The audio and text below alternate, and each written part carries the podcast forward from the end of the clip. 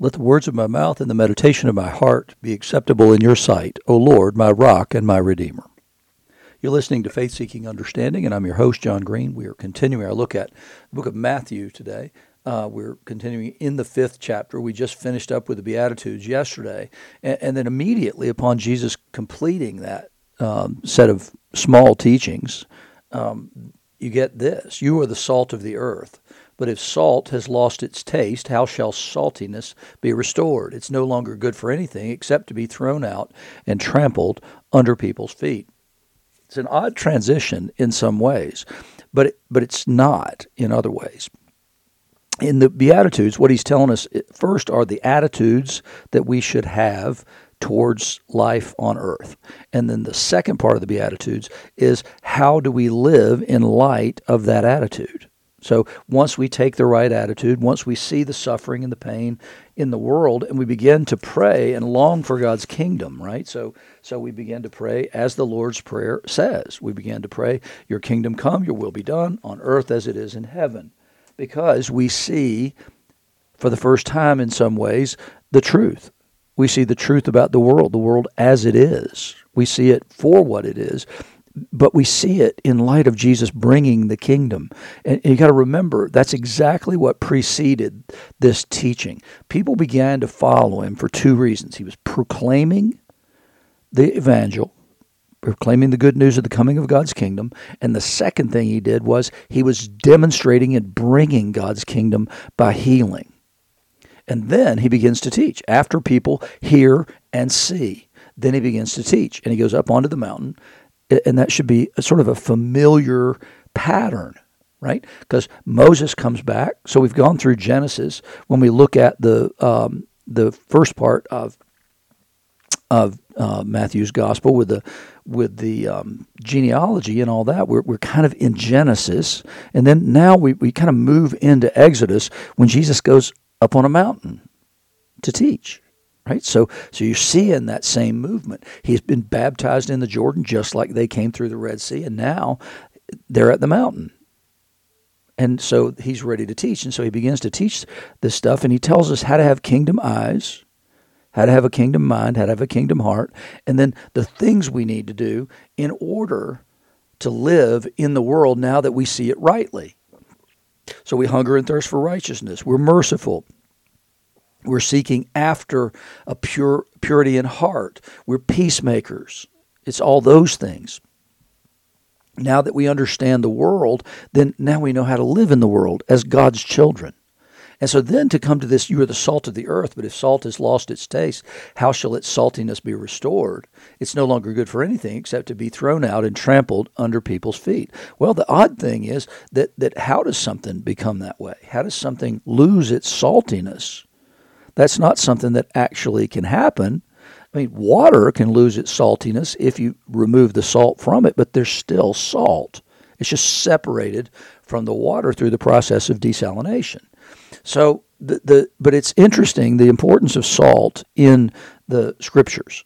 I mean, the, one of the first places we see it is with Lot's wife, who, when she leaves Sodom, leaves and goes um, out, but then she looks back with longing for her home, the place that she's just left. And the, the, the change should be there. Nope, I see it for what it is. And I don't have longing in my heart. I'm ready to walk away from that. It's a perfect model of, of what repentance is actually supposed to look at. Our eyes are open. We see things truly as they are, and then we walk away from those things. And so she's turned into a pillar of salt. Um, and, and there's a long rabbinic tradition about how they, what they believe the reason for that is, and I'm not going to get into all that today, but but that's one of the first places that you see salt. But the other strange thing is that one of the things that they refer to the covenant as is a covenant of salt. And why is that? Well, because every passage concerning offering of sacrifices in the law says that they must be salted first. They have to be made with salt. And so it's a very strange thing. It says, You shall season your offering, every offering of meal with salt. You shall not omit from your meal offering the salt of your covenant with God. With all your offerings, you must offer salt. It's a very strange thing, and it comes up other times. That that first one was in Leviticus 2. In Numbers 18, we get all the sacred gifts the Israelites set aside for God I give to you, to your sons and to the daughters that are with you, as a due, this he's speaking to the priests, for all time. It shall be an everlasting covenant of salt before God for you and for your offspring as well. And in Second Chronicles um, 13, surely you know that the God of Israel gave David kingship over Israel forever to him and his sons by a covenant of salt. It's a very strange thing that we don't ever see in, in our Bibles because it, does it tends to not translate things that way. And so, what is this thing? Well, it's an enduring covenant. Salt doesn't rot, it doesn't go away. And so you can the salt is what binds everything together and holds it together permanently. It's it's healthy salt has multi purposes, right? I mean there's there's plenty of purposes for salt. It's a preservative, it's a seasoning, it's used in medicine, it's even used in medicine today. We use sodium chloride in in many intravenous solutions. There, there, there are many, many uses for salt, and it's been used as a, a medium of exchange in different places. There, there's a place that I'm familiar with. It was up in uh, northern England. It was a, a, a pub there that was supposed to have had a fire that perpetually burned uh, for like four or five hundred years. Well, nobody actually kind of believed that that really happened. But at the same time, the, the story about it was that because it's near the coast, it's nor- on the coast of the North Sea, it's about 10 miles inland, the place I'm talking about. It's actually called Saltergate. And so Saltergate was a place where when you brought the fish, that, that to preserve them and to keep them, then, then you needed salt. And so Saltergate was the place where the salt excise tax came. So there were people who always wanted to smuggle salt and get it around the excise man. So this pub in Saltergate, supposedly what happened was a, a, a excise man came, found that there was undocumented salt, and and they killed him and buried him in, under the bricks in the fireplace. And so they kept the fire burning so that nobody could ever find the um, the body. And, and we know that in Roman times, a portion of a soldier's salary was paid in salt. It's, it's an important thing, but, but more than just being an important thing in general, it's also an important thing in Judaism because it is required for every single sacrifice. Every single sacrifice has to be made with salt. It's the most necessary condiment it, it's an interesting thing in the way that, that the Jews look at some of the Hasidic Jews and, and the Jews who study Kabbalah will say this in essence of salt is the power of water and the power of fire which signify two of the divine attributes on which the world is established the attribute of compassion and the and the attribute of justice and for this reason it's called the salt of your covenant with God and, and then they say in the in Midrash, God saw that it could not endure with justice alone, so God combined it with the attitude of compassion. Salt preserves and destroys. It preserves meat for a long time and gives flavor to food, and it also destroys. Vegetation can't grow in a place that's very salty. So when Jesus is saying, You're the salt of the earth, it's one of the most important elements for everything. But the other interesting thing is, is that the rabbis one of the things that they did with, with salt was they compared salt to Torah. That it was the essential thing that held the universe together. And it held as it held God's people together with one another and with God through those sacrifices, which, which are to mediate and continue the covenant. So in the same way, does it does it work within the community? So the Torah governs the conduct of humankind, or at least God's people. And so, in that way, they see it as salt because it preserves the unity and the community.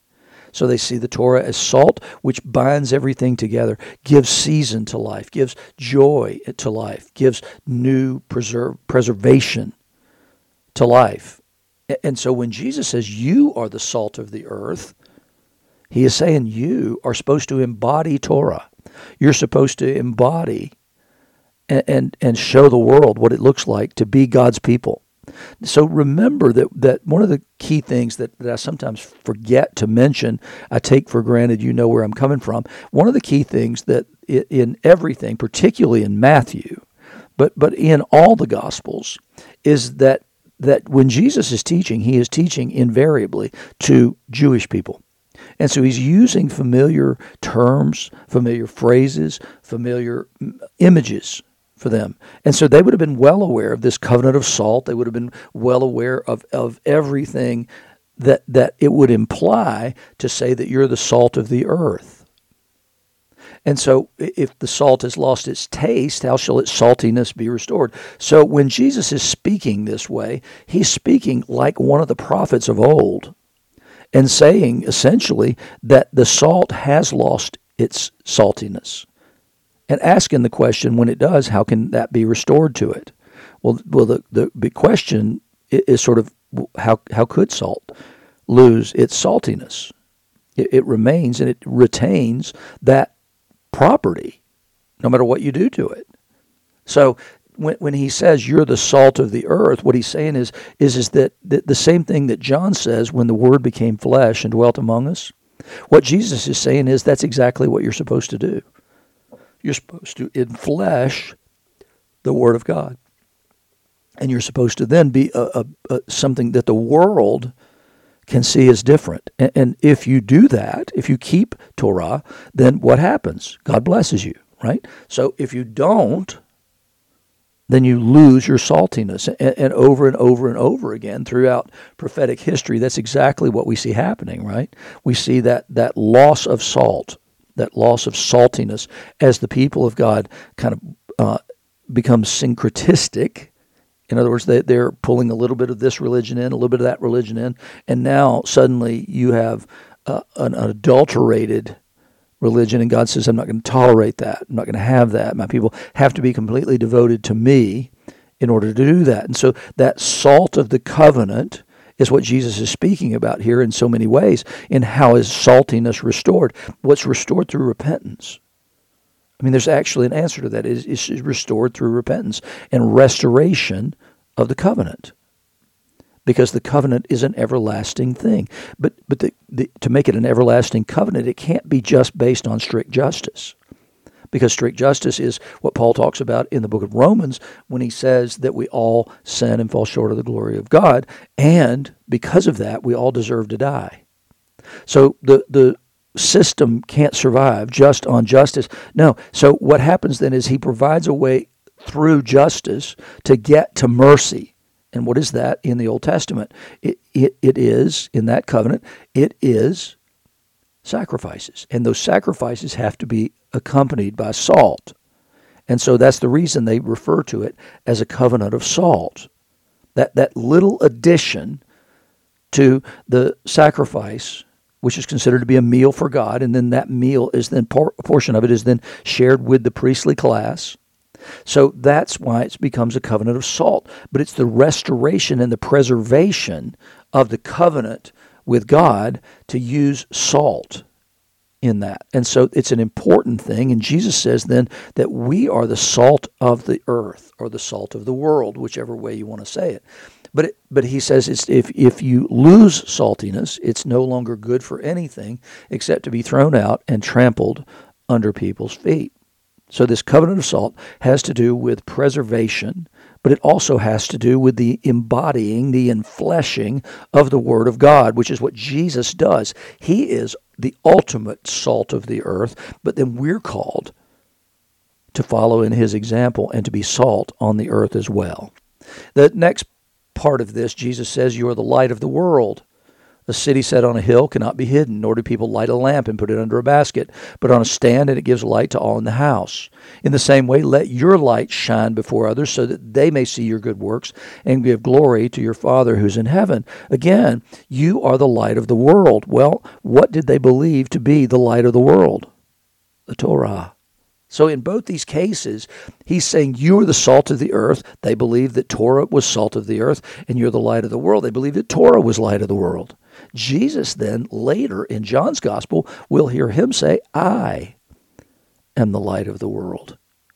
And the light of the world is a humongous concept. We certainly don't have time to get into it in the couple of minutes that remain here. But the light of the world is is not the sun, the moon, and the stars. It's that primordial light that preceded the creation of that light. And so what it does, it, it truly illumines.